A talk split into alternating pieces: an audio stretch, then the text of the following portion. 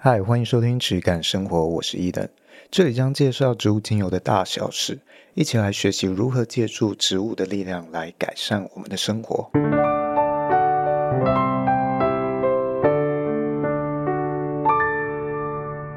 欢迎收听今天的质感生活，我是伊登，我是轩。呃，先来念一下听众的回馈留言好了。好，九月七号有一个他写精油新手，他的 ID 写精油新手，然后他给我们五颗星，他说标题是很棒的讲解，然后内文说希望可以多介绍精油的不同面貌。哦，这当然也是我们一直想要去探讨或探索的部分。我们现在介绍的方式主要有，呃，我自己个人的经验，还有我爸的一些笔记啊，这个是比较跟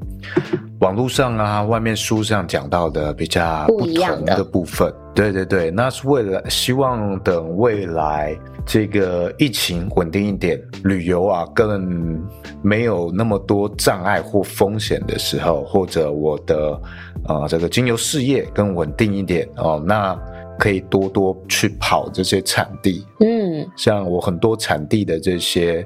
呃，这些老板接触到的这些经营者，其实都蛮乐意啊、呃，我去拜访或者去参与到他们的制程里面啊、呃，尤其这种比较小规模的，嗯，他们都蛮有这种招待的心情。那如果你是可能遇到那种大厂商的话，你可能对到的就只会是业务或主管，嗯，可能就比较难去深入到真正很深层的，有可能你看到的只是他想给你看的，所以这个也是为什么我一直讲，你合作对象的生意规模其实是蛮重要的一件事情，呃，它的模式一定会影响到你能够看到多少真的东西。那希望啊，未来可以。更多探讨，更多不同面向去记录到这一些，嗯，我认为更真实、更第一线的资讯。那如果我们目前也有在规划我们的这个网站，新的网站叫做芳疗百科的一个非盈利的网站，嗯，那最初步、最粗浅、粗略、大概的这些资料，哦，会先汇整到这个网站上面。包括这个植物的生长习性、植物的呃一些基本的效用，或者是这个植物基本的一些文化故事这些东西，初步我们会会诊，然后到了这个网站上面，然后再陆续去细化。去拆分一些内容啊，也许啊聊下我不能讲的东西，那我就把其他的整理到我自己零售网站，它有点像是我们资料收集之后初步刊载的地方啊，未来会有这样一个地方，那我会先把这个网址放在每一集下方的这个资讯栏，有兴趣可以去看一下。那现在嗯，因为还没有开始更新，所以上面的东西还很少。嗯，那未来大家可以关注一下。好，这主要是这一周回复这个听众的回馈。那这一集呢，今天这一集 Podcast 我们来聊一下，上个月底八月底的时候，我确诊哦，得了这个肺炎。换换你了。对对对，那这是我疫情以来应该有个三年了吧？呃，疫情以来这么久以来，这么多年以来，我第一次确诊。那它产生了蛮严重的影响，我会跟大家聊一下，哎，这些影响对我的一些启发，以及我后来有去做一些尝试，以及一些推论哦，我们应该要怎么样去用方疗的方式应对？呃，首先呢，我大概是八月二十八那一天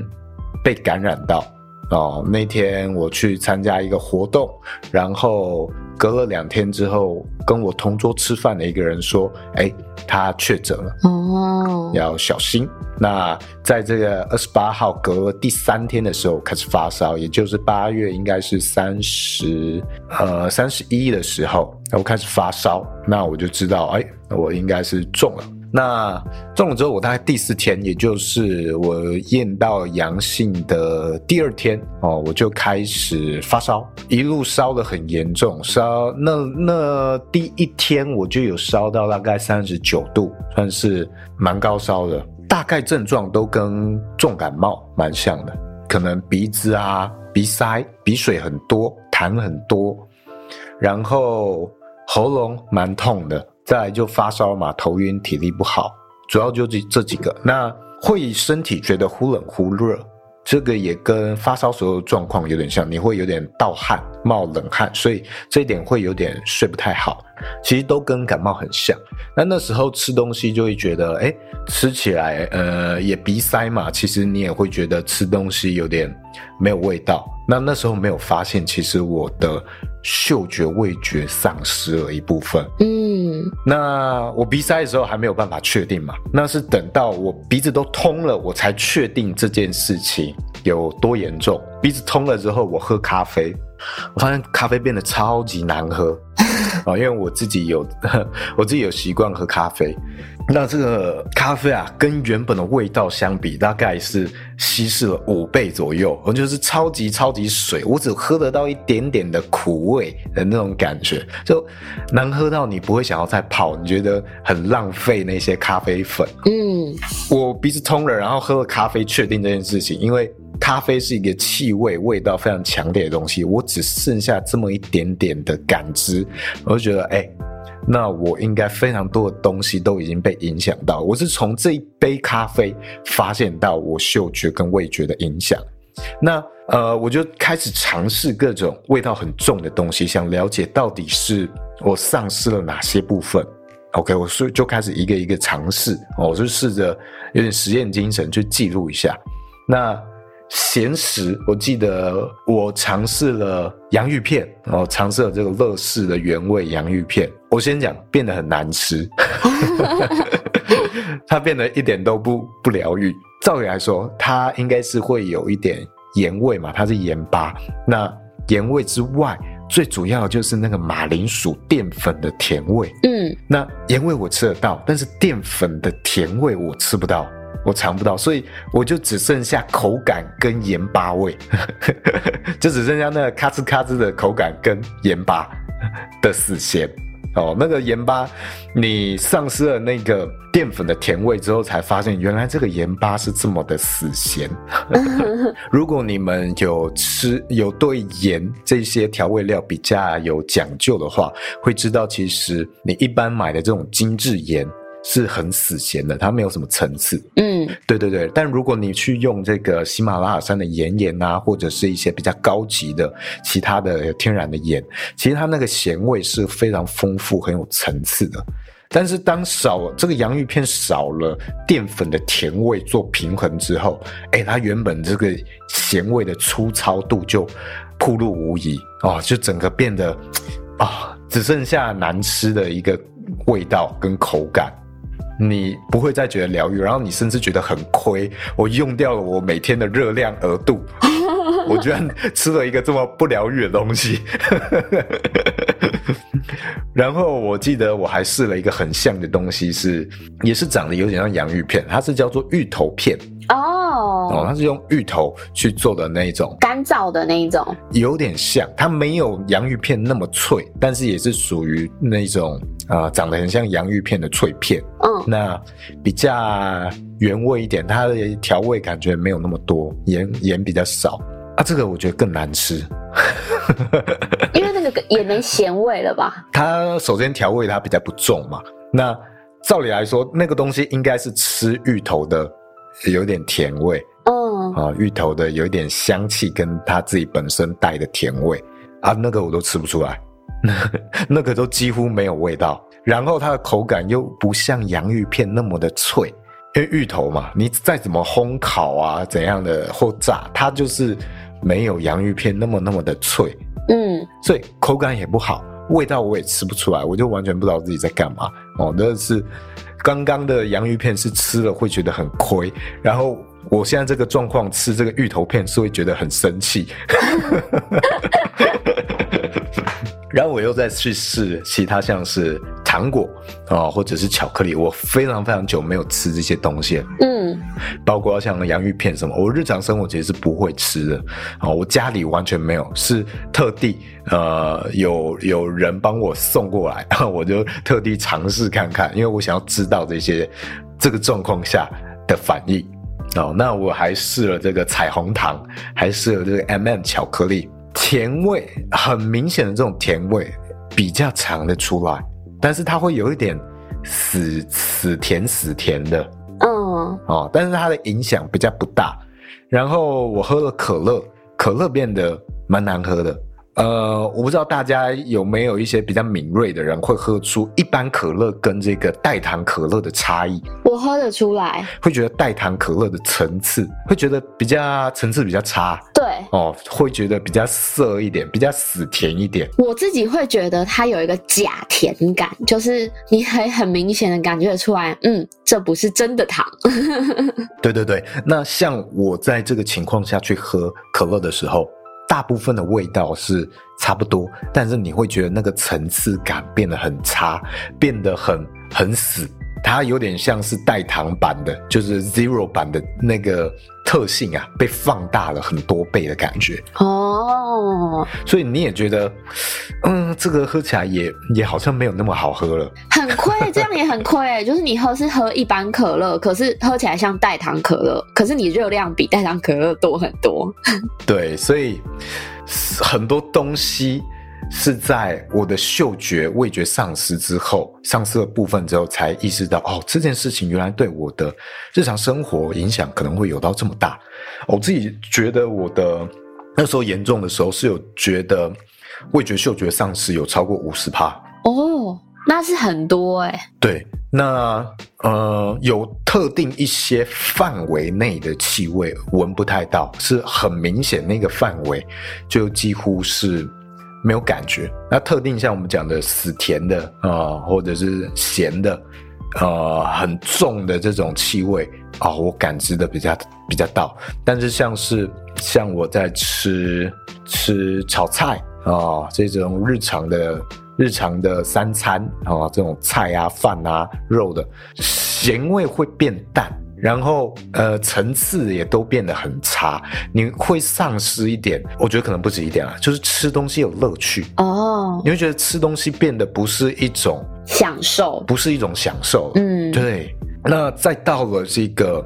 精油，我就去测试精油，因为这这段期间刚好在我调配睡眠喷雾新的一个商品的期间嘛，对。然后我就回去闻那个我早就已经调好的一个配方，结果我。闻到的气味完全不一样，跟我原先闻到的气味，因为我原先调的是一个助眠的睡眠喷雾嘛，里面添加了很最主要的是柑橘类的，呃，甜橙、佛手柑，然后薰衣草、罗马洋甘菊，呃，我记得，然然后基调类的有，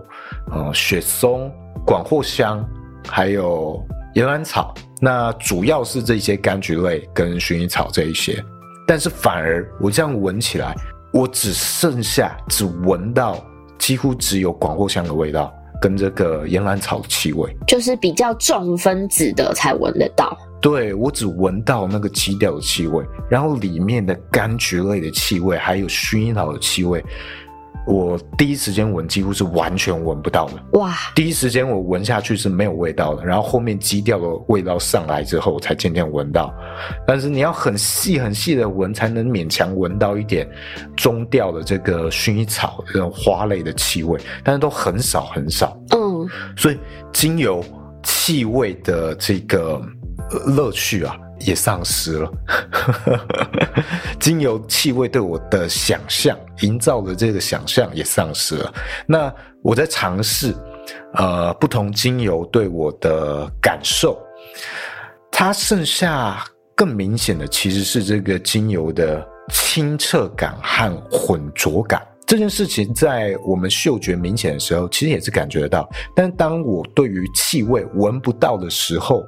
这件事情其实更明显，它变成更像一种物理特性的感受哦。我解释一下，呃，例如像是尤加利，它是一种，我觉得它比较清、清澈、清凉的一种气味。嗯，那当我嗅觉丧失了，我其实大部分尤加利的气味都闻不到，只剩下一点点。但是那个凉感，凉感在鼻子里的感受，呃，还是留，还是有的，那个感受还是很明显。哦，所以它的这个舒缓我呼吸道的畅通的这个这个感觉啊，就会呃还是有，而且你少了那个气味之后还是很明显。那浊的感觉是什么？就像是我刚刚讲到这个基调类的气味哦，广藿香这种，我就会觉得它是一种很浊、很厚重的气味哦。那它的感受就很明显，闻到的时候你会觉得有一点燥热之类的感觉。好，所以清凉的这一种气味带给你的那种清爽感啊、清澈感，还有这种混浊浓厚厚重精油气味带给你的这种呃热感。这件事情变得更明显。嗯，那我觉得这个是很有趣的。所以可以理解，可以理解的是像，呃，可能我接触到皮肤，假设我今天被虫蚊虫叮咬，但但是我味觉丧失的状况下，我可能闻不到这个植物的气味，但是我可以感受得到它的凉度，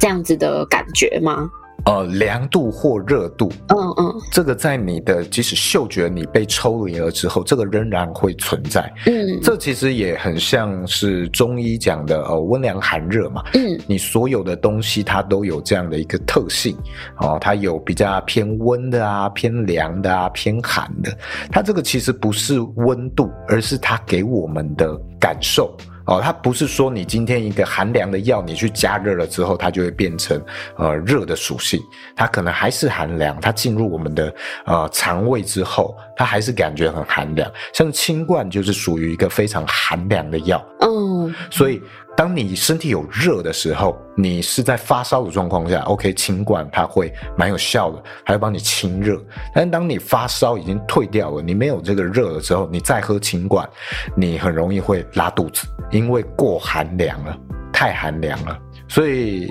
呃，像贝贝就就建议说，就是之前我们常合作这个中医的。讲师，那他就说，你在有热的状况下喝清冠 OK，但如果开始拉肚子了，就建议不要再喝了。因为我算是一等的确诊前辈，就是比他早好几个月确诊，我大概是六月、六月、五月、五六月的时候确诊的，然后。那时候我就吃清冠，我反而是还在发烧的时候我就开始吃清冠，可是一样会拉，所以其实清冠对我来说真的是一个过于寒凉的药。然后那个症状是它的带随之而来的副作用是，我可能停了之后，可能还有个两三天还是会有腹泻的状况。对，那如果我们今天是想要。清肠要排毒之类的，要净化我们体内，那 OK，你要排泄这样子的状况是可以的，但是它会处在一个你没有办法吸收营养的状况，你营养的转化率会很低，因为你的肠胃处在一个处在一个不正常的状况，它会一直腹泻的话，那你营养的吸收效率都会很低，那就要思考看看这件事情会不会有不良的影响。那像那时候我除了清冠之外，我有吃，然后福茂我也有吃。那我觉得它各自有不同的效用啊。清冠它，嗯嗯，当然它的效用我觉得是比较平缓一点，比较慢一点。那福茂我觉得它很有用，就是清这个要退烧。它几乎是我三十九度，我那那时候发烧，我一开始都是没有在吃西药。我都没有吃，我就只吃清管，然后是真的烧到三十九度，我觉得稍微有点太高了，我才吃了一颗福茂，啊，吃了这个西药的退烧，那效果很明显，几个小时以内我就降到了大概低烧的程度，哦，三十七点几度，但是其他的症状上，可能它的帮助就没有到那么大。那时候我也尝试了不同的精油。我现在再回想起来，我认为其实肺炎对应的精油或者我们讲芳疗的对策啊，其实应该分成几个不同的阶段。我们有些人你去查网络会查到说，哦，肺炎，呃，这个新冠肺炎它可以用的精油有什么？他就直接跟你说啊，叭叭叭列出来啊，这个对于这个肺炎可能很有效，但是很少人会。会讲说这个是应用在什么样的情境或什么样的阶段？嗯，我自己回想起来，其实大概分成三个阶段。第一个是预防阶段，第二个是你已经得到了肺炎，你要减缓症状的阶段；跟第三个，你已经差不多转阴了，但仍然有后作用的一个清理恢复的阶段。嗯，啊，所以应该分成三个阶段。那这三个阶段也有不同的配方。那首先预防阶段，我觉得大部分我们讲到我们查到的这个呃肺炎相关的精油配方，应该都是在预防阶段，都是在讲预防阶段。OK，那这个阶段就是你尽量去用一些杀菌效果强的，像是这个呃柠檬啊、茶树啊什么的，嗯，还有跟空气相关、跟呼吸道保养相关的，像尤加利啊之类的。那有一些研究也说天竺葵它的效果也不错，那你也可以尝试加加看。基本上你只要知道这个精油的品种，它是属于杀菌效果很好的。那你在这个阶段，你就可以把它添加进这些你的酒精喷雾里面，或者是洗手乳里面，你尝试去增加一些这种自然的杀菌效用。那至于它到底杀肺炎的病毒的效果有多少，那当然没有人知道，因为没有什么研究嘛。哦，你很难去做这个研究去论证，又包括这个呃，我们用的品种哦，虽然都叫一样的，但是成分也不同嘛。啊，每一个植物的成分都有不一样的波动。那再来，病毒也是在波动。你到底今天是在杀的是哪一种哪一种版本的病毒？我们也不知道。所以我们在讲这些精油可以杀肺炎病毒，都是在讲可能可以杀，对，可能有效。呃，实实际上真的很难去验证。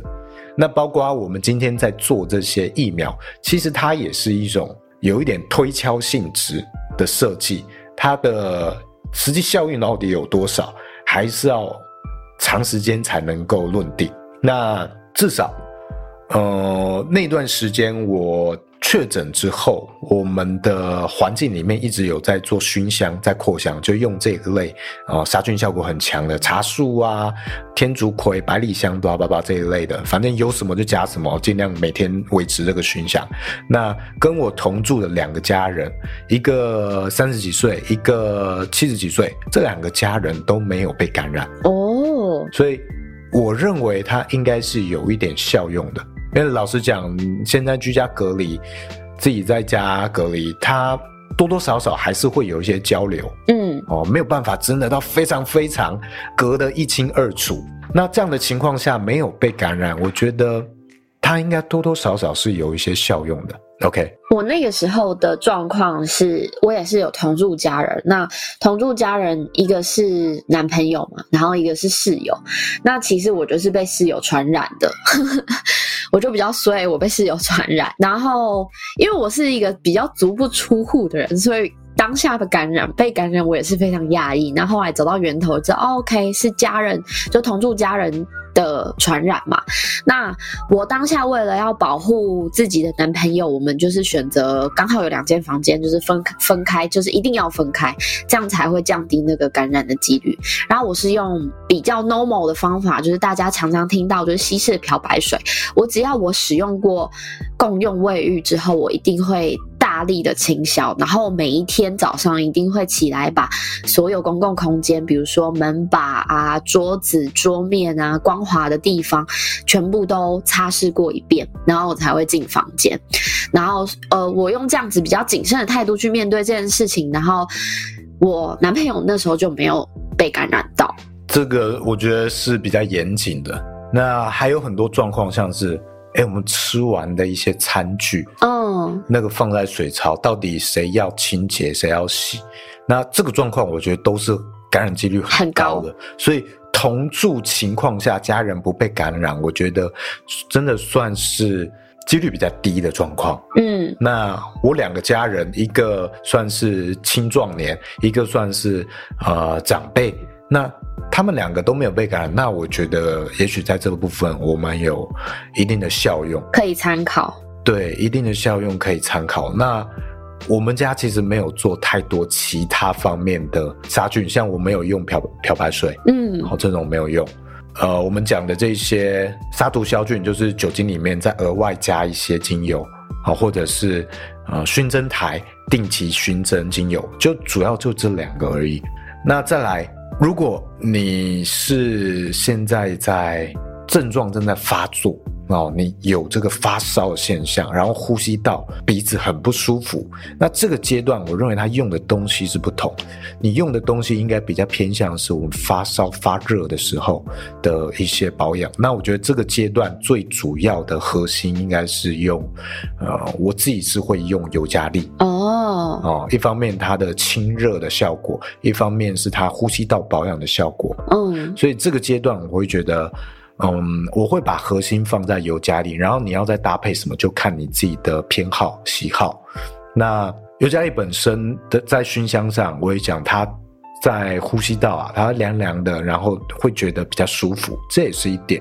所以在这个你发病的症状中，我会使用这个。那如果你是因为发作中觉得食欲不好的话，我可能会添加一些柑橘类的东西，去试着促进促进我的食欲。嗯，那再来，如果你到了已经转退烧了，已经要转阴了，甚至已经转阴了，但还有一些后遗症的话，好，那我觉得它是一个清理恢复的阶段，这个阶段又要用不一样的精油了。好。那我就是属于有需要做清理恢复的一个阶段，我有后遗症，就是我的嗅觉仍然没有完全恢复，在那个时候，嗯，好，它恢复是很缓慢的。那我自己本身算是免疫力啊，这些代谢算是比较偏低的一点，哦，那我那时候转阴大概花了快两个礼拜，所以偏慢，哦，大概是到十二天、十三天才正式转阴，那。在转阴之后，我的嗅觉仍然大概只恢复到了六十趴左右。我在两个礼拜之后，大概嗅觉只恢复到了六十趴左右。那我就想，嗯，我需要去做一个后期的调理，去试着恢复我的状况。呃，我是预设我身体里面还仍然有病毒残留着在影响我哦，所以。这部分我会用一些复方油来加强，有三种方向，一种是杀毒啊、消菌加强的配方，一种可能是呃你的肠胃状况啊、或者是营养状况比较不好，例如你是中间喝清管喝到拉肚子的，那我觉得你其实会需要做肠胃调理的，哦、去增加一些新的营养吸收，给你身体在。一个愈后有更好的营养来源。那第三种的方向是增加你的代谢，去代谢掉一些病毒、病菌，然后身体里面的一些不要的东西。所以有三个方向，你可以去尝试清理、恢复你的身体。第一个杀毒胶加强，第二个肠胃调理，第三个代谢增加。杀毒加强有点像是这个。我们前面讲的空气的杀毒，这这些配方，那我就不赘述，就类似你去尝试看看，然后去把它调成这个复方油涂抹在身体上。肠胃调理的部分呢，呃，我觉得有几个可以去尝试，一个像是姜，好，然后再来像是白芷类的，欧白芷啊，印度白芷，像我自己进的是印度白芷，那我觉得它对肠胃调理的效果就很好。那以中医来说，它们都是很热的。很热的精油，你只要涂抹，就很容易感受到那个位置在发热的精油。这几个可以尝试，也许少量的肉桂类的啊，例如肉桂枝叶啊，或者是肉桂叶，也许也可以尝试一点点。但是你要放入这个东西的话，就要小心它的这个刺激性。好，所以这一类东西，你可以试着调成一个复方油，然后去涂抹在你的肠胃周遭。好，OK，那肠胃调理的部分大概就是这样。那再来代谢增加的部分呢，就是我们增试着增加自己身体自然代谢速度，然后多做一些运动啊，多喝水啊，去试着自然调理过来。那你的代谢你要去怎么做？也许像是乳香没药啊，一些行血类的配方就可以尝试看看。好，那像刚刚讲到这个。呃，我到十二十三天才转阴，其实有可能它跟这个我的传染力比较没有关系。嗯，因为像我那个时候的状况，是因为我有中西药一起吃，我是吃了清冠，我早上跟晚上都各一包清冠，然后中间会搭配就是开的西药一起吃，所以我算是双管齐下。但老实说，我觉得对身体比较伤害，就是两种药性在走的时候，我觉得我自己后续身体的状况没有到那么好，因为我咳了，连续后遗症咳了一个月。但是以传染力来讲，我可能第八天、第九天在验我的，呃，就是在快筛的时候，其实还有一点微微的淡淡的线条。然后我有去咨询过医生，然后有上网查过资料，有理解到说为什么政府的设定会是七天之后可以解隔，原因就在于七天之后，虽然你有可能会验验出还是有第二条线，但是那不代表你具有传染力，反而是有可能是你体内的死病毒们还没有被完全的代谢出体外。所以它还是有一定具有一定的病毒量会被检验出来，所以有可能一等是用比较呃自体疗愈，然后跟加吃中药，没有再加上西药的方式的话，那可能时间就是代谢的时间就会拉长一点，但是不代表它后续是有传染力的，这点也是跟大家额外补充的地方。对，那病毒不见得是代表你的传染力。那我自己预设是这个残留的，刚刚讲到的可能死病毒，它可能会影响到你自己身体体内的副作用，像我讲的嗅觉丧失这个部分。那我刚刚讲的这些配方，就是属于我想要把这部分的死病毒排出去。那这个是给大家的一些配方思路了。那。这一段这个恢复的过程，失去嗅觉对我来说，其实也有带来一些启示，就是我有意识到，我或许应该减少把事情都揽在自己身上，才能够更分散风险。嗯，像今天我们在制作这个调香的一些喷雾的时候，诶，这件事情我丧失了嗅觉，我我们就完全停摆了。那有很多的。描述或者对精油的一些感受，其实这些东西都非常的个人化。过去都是我自己揽着自己来做，那就发现说，哎，当我今天失去了这一些嗅觉能力的时候，我没有办法再品鉴的时候，那我还能怎么样去做这样一个生意？这是给我的一个新的灵感想法。那我自己认为是，或许这一块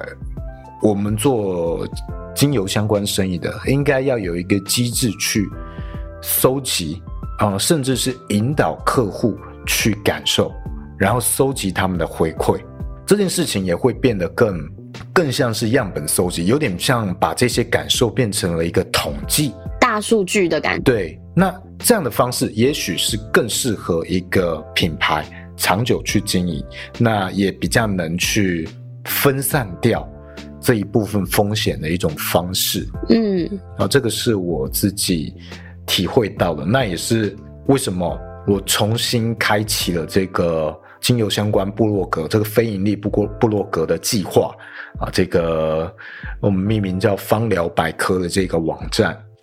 也是希望未来可以把它规划成这一种不同的数据、不同的分享，可以串流在上面的一个中转站。哦，当然还很遥远了，但是希望可以朝向这个方向去努力，大概是这样。我觉得你刚才讲那个分散这件事情，还要建立起大家的，我觉得比较像共感资料库之类的。对，有点像共感的感觉。对，那当然，其实我我们呃经营方其实最重要的是。引导，嗯，就大家其实一开始都不知道怎么样去品味啊，或者是去感受，是。那至少，即使我嗅觉丧失了，我这一些东西仍然可以去引导大家，因为我有这样的经验，嗯。那只要把大家引导上了轨道的话，这件事情其实应该是可以自动化的。是，但我觉得可能会有一个呃比较高的门槛，就是每个人接收到或每一个人的感知能力多多少少是有些差异的，所以当你在